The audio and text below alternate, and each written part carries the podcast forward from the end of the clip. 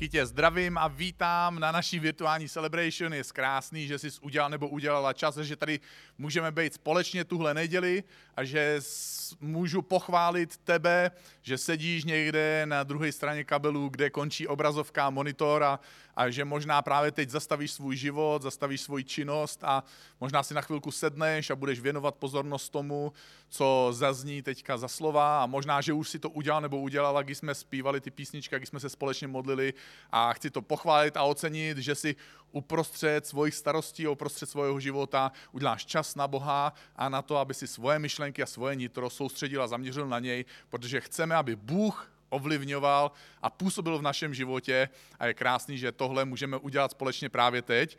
A my jsme v druhém díle série I didn't see it coming, netušil jsem, že mě tohle potká, ale v našem životě my jsme netušili spoustu věcí, ale nakonec nás v životě potkávají a my čelíme věcem, který jsme neplánovali a který jsme nechtěli. A tenhle díl se jmenuje, že když se nám vypaří naše sny. A když se vypaří naše sny, tak ve skutečnosti se stane jedna věc, zbyde nám cynismus. Takže celý tenhle díl je o cynismu a cynik obvykle říká, jsem jedinej, komu můžu věřit. A můžeš být cynický vůči církvi, můžeš být cynický vůči vztahům, vůči práci, vůči životu, politice, vůči veřejným věcem. Můžeme být cyničtí vůči mnoha věcem v našich životech, jsou to desítky a možná stovky věcí. A ne, že bychom byli klasicky cynici ve všem a v každé oblasti a v každé věci, ale máme s každou další životní zkušeností sklon být o trošku cyničtější v některé z těch mnoha oblastí víc, než jsme byli do posud. A můžeme říkat třeba, mám nový vztah, ale moc naději tomu nedávám, protože stejně vím, jak to skončí. A nikdo z nás, předpokládám, v mládí nesnil, až mi bude přes 20, tak budu starý, zahořklý, cynický, protivný a naštvaný. Ale mnoha lidem se tohle děje. Někdy, když je jim něco přes 20, někdy, když je jim něco přes 30, někdy, když je jim něco přes 50. Prostě se nám to děje. My jsme netušili, že se nám to stane, ale děje se nám to. A pak už si nezvládneme položit otázku, jak to, že se mi to vlastně stalo? Že už nemám naději, že už nemám důvěru a že jsem se stal cynikem.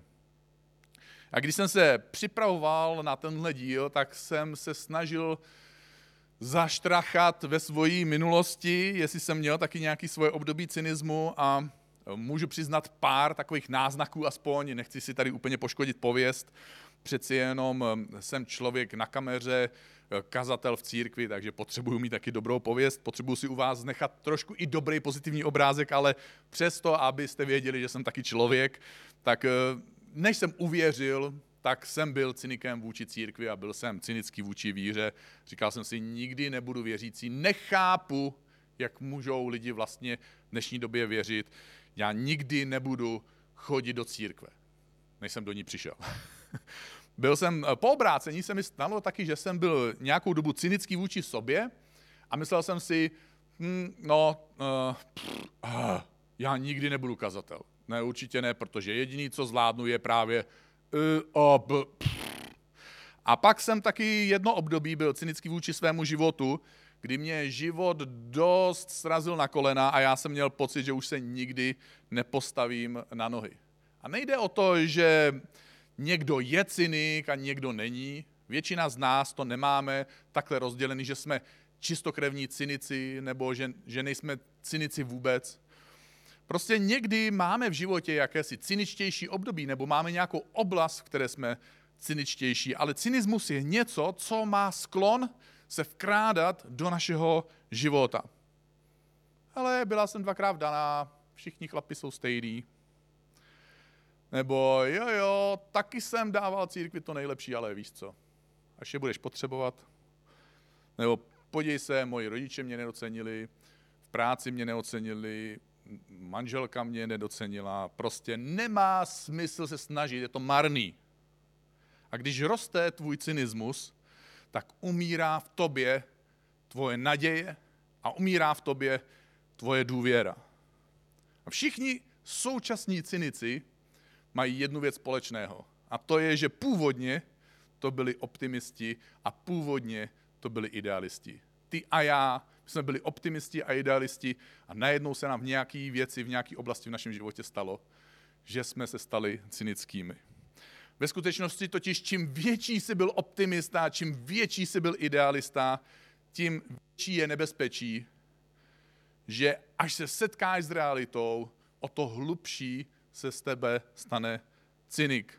Pokud se podáš cynismu, protože zákonitě, pokud máš ideály a žiješ v tomhle světě, tak se setkáváš s realitou, která zraňuje tvoje ideály a tvoje očekávání.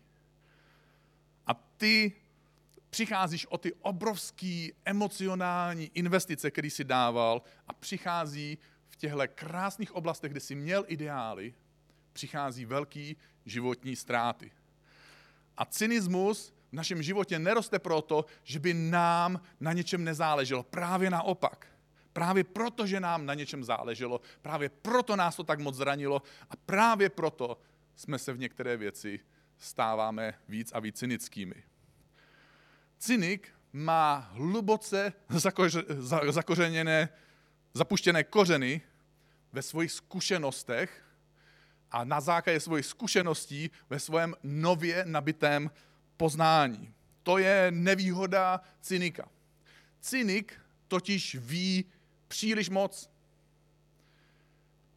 Jak to, že když jsme byli děti, tak jsme eh, byli prostě jednoduše šťastní? Jak to, že děti nejsou cynické? Protože když jsme byli dětmi, víte, co mají děti za výhodu? Děti jsou prostě hloupí. Prostě nemají, nemají šáj, nemají tušení o tomhle životě. Oni nevědí, že jednou je někdo vykopne, že jednou je někdo sklame. A prostě dneska už nejsme naivní. Prostě víme příliš. A mám tady citát, který budu číst z knihy Kazatel, což je kniha v Bibli, kterou napsal muž, který se jmenoval Šalomoun. Byl to izraelský král, který žil před několika tisíci lety. Byl ve své době považovaný za nejmoudřejšího muže své doby. A on napsal knihu Kazatel, což bychom mohli definovat jako Bibli cyniků.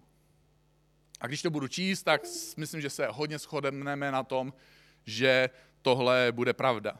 On píše marnost, nadmarnost, všechno je marnost. K čemu je člověku, že běží životem jako křeček v kolečku v akvárku? Jedno pokolení korupčníků odchází a jiné přichází a stát si klidně běží dál. Slunce vychází a znovu zapadá, aby chvátalo tam, odkud vít má. Severní vítr se mění v jižní, sem a tam točí se, tam a sem. Nejdřív doba ledová, pak globální oteplení. Veškeré peníze do banky míří, banky se ale nepřeplní. Tam, odkud pramení, se peníze zase vrací, aby pak odtamtud znovu plynuli, jenom se cestou znovu zdaní. Jak jen jsou úmorné všechny ty věci, člověk to ani nemůže vyslovit. Koukáme na filmy, ale oko se pohledem nikdy nenasytí a tak koukáme na další. Učíme se z přednášek a posloucháme hudbu, ale ucho se nenaplní slyšením. A pak, když přeskočím pár vět a dostanu se nakonec tohohle cynického výlevu depresivních emocí, tak píše, pomyslel jsem si, hle, nabil jsem moudrosti a převýšil jsem všechny lidi, kteří vládli do posud přede mnou Jeruzalémě. A protože jsem pojal tolik moudrosti a vědění, rozhodl jsem se okusit moudrost a taky jsem se rozhodl okusit hloupost a střeštěnost. Poznal jsem ale, že i to je homba za větrem. Čím víc moudrosti, tím víc mrzutosti. Kdo množí vědění, množí žal. Nevím, jestli tě to někdy napadlo, ale s každou naší životní zkušeností máme sklon být skeptičtější, máme sklon být mrzutější. Čím víc víme, tím víc můžeme být smutnější. Víme prostě příliš. Prostě už víš, jaký lidi skutečně jsou, jak je to doopravdy v manželství, že žádný není dokonalý. Víš, co víš, taky, co s tím teďka můžeš udělat. To, co víš, to už nemůžeš přestat vědět. Nemůžeš se odnaučit to, co se naučil, nemůžeš odzjistit to, co jsi zjistil. A cynik dělá jednu věc. On projektuje tohle poznání těch negativních zkušeností z minulosti, tyhle svoje zkušenosti se selháním a projektuje je na svoji budoucnost. To, co jsem zažil v minulosti, to se mi znovu stane v budoucnosti. Kdykoliv se v jeho životě objeví světlo naděje, nějaká kapka v důvěry, tak se v naší hlavě ozývá hlas. Ha, počkej, já vím, jak tohle skončí. A bolest z našich minulých zranění vynáší rozsudek smrti nad našimi novými příležitostmi. Cynismus pohřbívá příležitost dřív, než se narodila. Nepřítel Boha a lidí nám připomíná naší minulost, aby na ní ukřižoval naši budoucnost. Bůh, přítel a milovník lidí, ukřižoval naši minulost, aby nám dneska připomínal svoji slavnou budoucnost. Cynik nedokáže důvěřovat, cynik nedokáže mít naději, cynik nedokáže mít víru. Jako čtu Bibli, ale neberu to tak vážně, jo. Prostě nejsem blázen. Jo, jo, mám nějakou holku, ale jako ji nebudu, jo. Však víš, jak to chodí.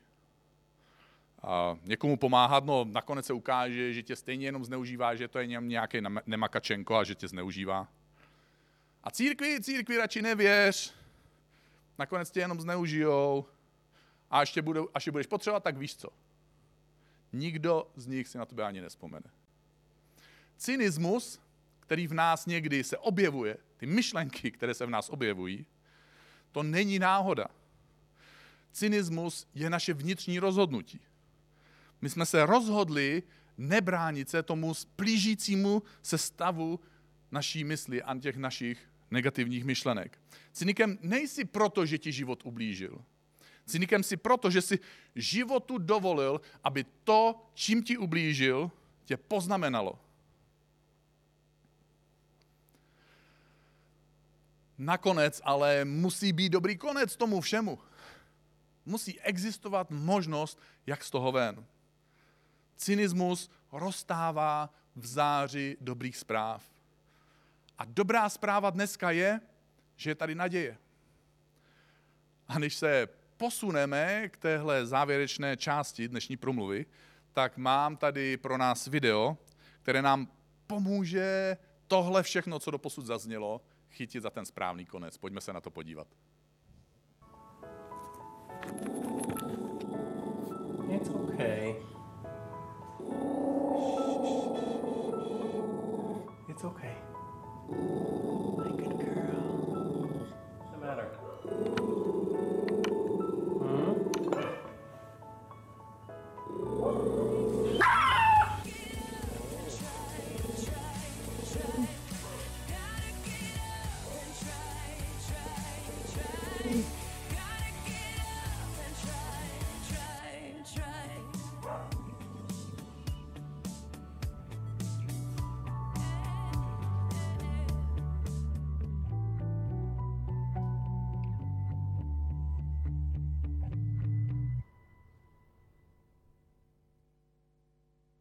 Náš život nás někdy zraní a zranění lidé mají sklon znovu zraňovat. Máme sklon se přehnaně bránit, máme sklon nedůvěřovat, máme sklon nevěřit.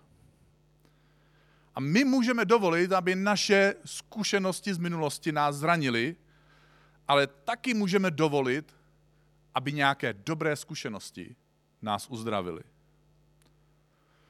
Boží a lidský nepřítel nám mohl ublížit, ale také Bůh nás může uzdravit. Dobrá zpráva je, že my jsme se sice v životě možná obrátili nebo obracíme se někdy k Bohu zády, ale Bůh se nikdy neobrací zády k nám. Bůh totiž není cynik. když Ježíše přibíjeli na kříž, Bůh neviděl konec. Bůh viděl vítězství. Když Ježíš umíral, Bůh neviděl konec, Bůh viděl skříšení. Když k Ježíši přivedli ženu, která se vyspala s každým, koho potkala, Ježíš neviděl konec. Ježíš viděl příležitost. Bůh je anticynik. Bůh ve světle životních událostí, ve světle těžkých životních událostí mluví o naději. Uprostřed pronásledování bylo pro první křesťany tím nejsilnějším poselstvím, poselství o nebi, ne o politice. Uprostřed nenávisti měli první křesťané poselství o lásce. Ujímali se dokonce novorozenat odložených někde za městem, novorozenat, který tam odložili právě ti lidé, kteří křesťany nenáviděli často. Uprostřed morových ran křesťané měli jako odpověď řeholní řády pečovatelů a léčitelů a uzdravitelů a zdravotníků. Uprostřed poprav v koncentračních táborech křesťané nabízeli sami sebe za druhé. Proč? Proč můžou křesťané takhle důvěřovat? Proč mohou mít křesťané takovouhle naději? Kde berou následovníci Ježíše Krista takovouhle sílu uvnitř sebe věřit i uprostřed těch nejhorších okolností a zkušeností? A poštol Pavel v jednom svém dopisu, dopisu do Efezu, zapsal svoji modlitbu, která je pro nás do dneška jakousi očkovací látkou proti cynismu. A já vám ji přečtu, protože bych se za pár okamžiků s váma rád tuhle modlitbu taky modlil. A poštol Pavel píše, proto také od chvíle, kdy jsem uslyšel o vaší víře v Pána Ježíše a o vaší lásce ke všem svatým, nepřestávám za vás děkovat, kdykoliv se o vás zmíním v modlitbách. Kež vám Bůh našeho Pána Ježíše Krista, ten Otec slávy, kež vám dá ducha moudrosti a zjevení, abyste ho znali. A kež osvítí váš vnitřní zrak, abyste viděli, k jaké naději, k jaké budoucnosti vás povolal. Jak slavné je jeho bohatství mezi svatými. Jedna z věcí, o které tady Apoštol Pavel mluví, je, že můžeme růst v poznání Boha. Že můžeme růst v poznání budoucnosti, kterou Bůh pro nás připravil. Cynici nejsou zvídaví, nechtějí poznat tu novou nadějnou budoucnost. A křesťanští cynici nerostou v poznání Boha. Cynici obecně, věřící i nevěřící, nejsou zvídaví a zvídaví nejsou cyničtí. Proto bych tě dneska, tuhle neděli, chtěl pozvat. Probouzej v sobě zvídavost. Probouzej v sobě touhu a schopnost se poučit a jít do budoucnosti, kterou pro tebe Bůh připravil. Pokud nejsi věřící a bojuješ s cynismem, začni pracovat na svém růstu. Pokud jsi věřící a bojuješ s cynismem, začni pracovat na tom, aby rostlo tvoje poznání Boha. Ne tvoje vědomosti o Bohu, ale tvoje poznání samotného Boha. Dovol Bohu, aby tě uzdravoval. Buď zvídavý. Poznávej Boha osobně. A dovol Bohu, aby ukřižoval tvoji minulost a aby ti mohl dneska připomínat tvoji Bohem připravenou budoucnost. A tam, kde jsi, tam, kde teďka sedíš, nebo vaříš, nebo piješ kafe, já bych tě chtěl pozvat, jestli by ses na chvíli zastavil nebo zastavila. Jestli by si na chvíli zavřel nebo zavřela svoje oči a jestli bychom se společně mohli modlit. A dát Bohu svoje životy, otevřít mu je tímhle způsobem, jak se modlil apoštol Pavel. A jestli chceš, tak se pojď se mnou modlit tuhle transformovanou modlitbu a jestli chceš, tak eh, později na Facebooku najdeš tuhle přepsanou modlitbu do toho dnešního jazyka, do té dnešní situace k dispozici na Facebooku ICF. Ale pojďme se teďka modlit.